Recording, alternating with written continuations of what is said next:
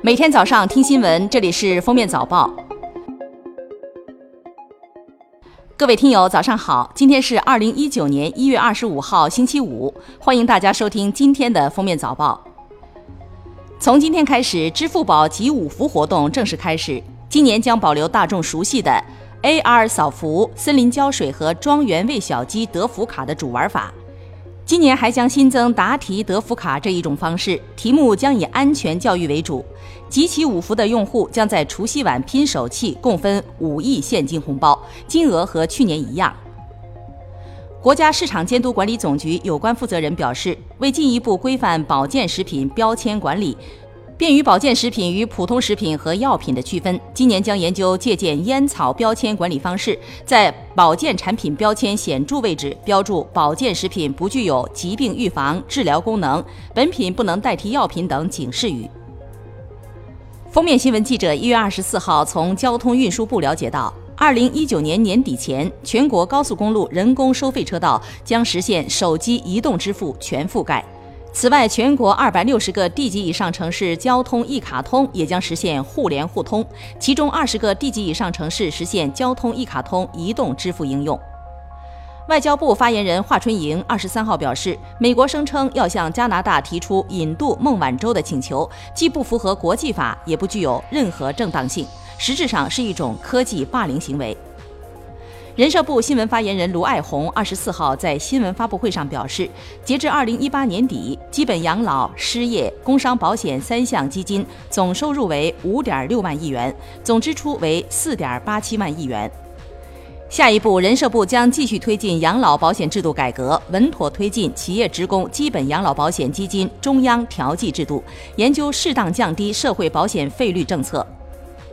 北京市卫生健康委日前表示，目前北京市奥司他韦货源充足，同时提醒广大市民，奥司他韦并非网上所说的神药，它是一种抗病毒药，可用于甲乙型流感的治疗和预防。它通过抑制病毒数量的进一步增加，从而抑制病毒在体内播散，降低致病性。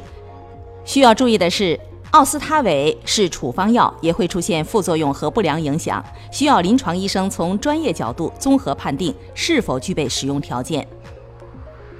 一月二十四号上午，就微信疑似出现 bug，从其他 APP 无法正常分享内容至平台一事，微信官方发布声明称，今天上午微信部分功能出现故障，微信用户登录、消息绘画、公众号、小程序。外部链接、文件发送等功能均受到不同程度的影响。目前各项功能已全部恢复。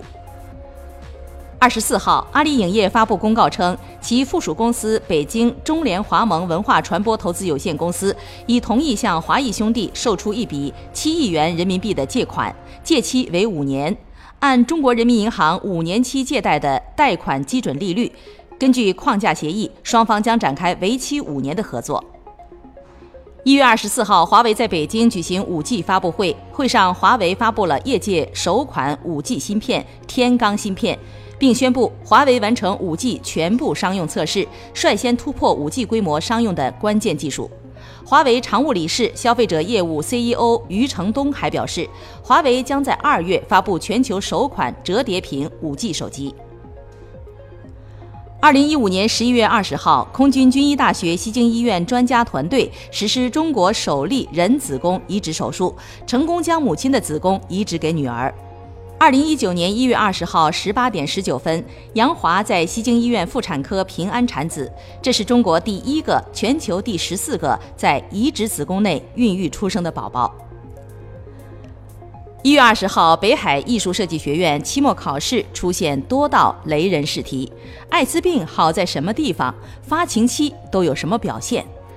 二十三号，广西教育厅发布情况通报称，该校执行董事郑某出的思想思考题存在低俗和错误的内容。目前，郑某已经引咎辞职。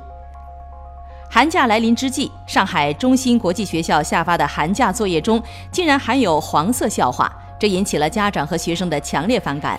学校二十四号发出说明，表示将回收四十八本作业，并追责出版社，对负责教辅用书的分管副校长和校务助理分别给予严重警告和记过处分。记者一月二十三号从安徽省卫健委获悉，该省鼓励新药创制和鼓励仿制药研发并重，完善药品知识产权保护。医药企业每取得一个全国首仿药品生产批件，并落户安徽生产的，一次性给予两百万元的奖励。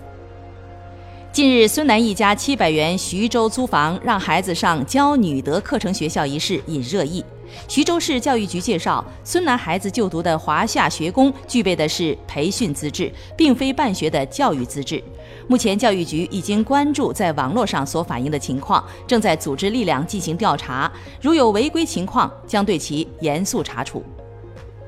二十三号，演员吴京带小板凳坐火车的照片火了。有人质疑：火车过道能坐人吗？对此，幺二三零六工作人员说，旅客可以携带板凳上车，在不影响其他旅客正常上下车的情况下，车厢连接处是可以坐的。如果客流量较大，这种行为一般是不建议的。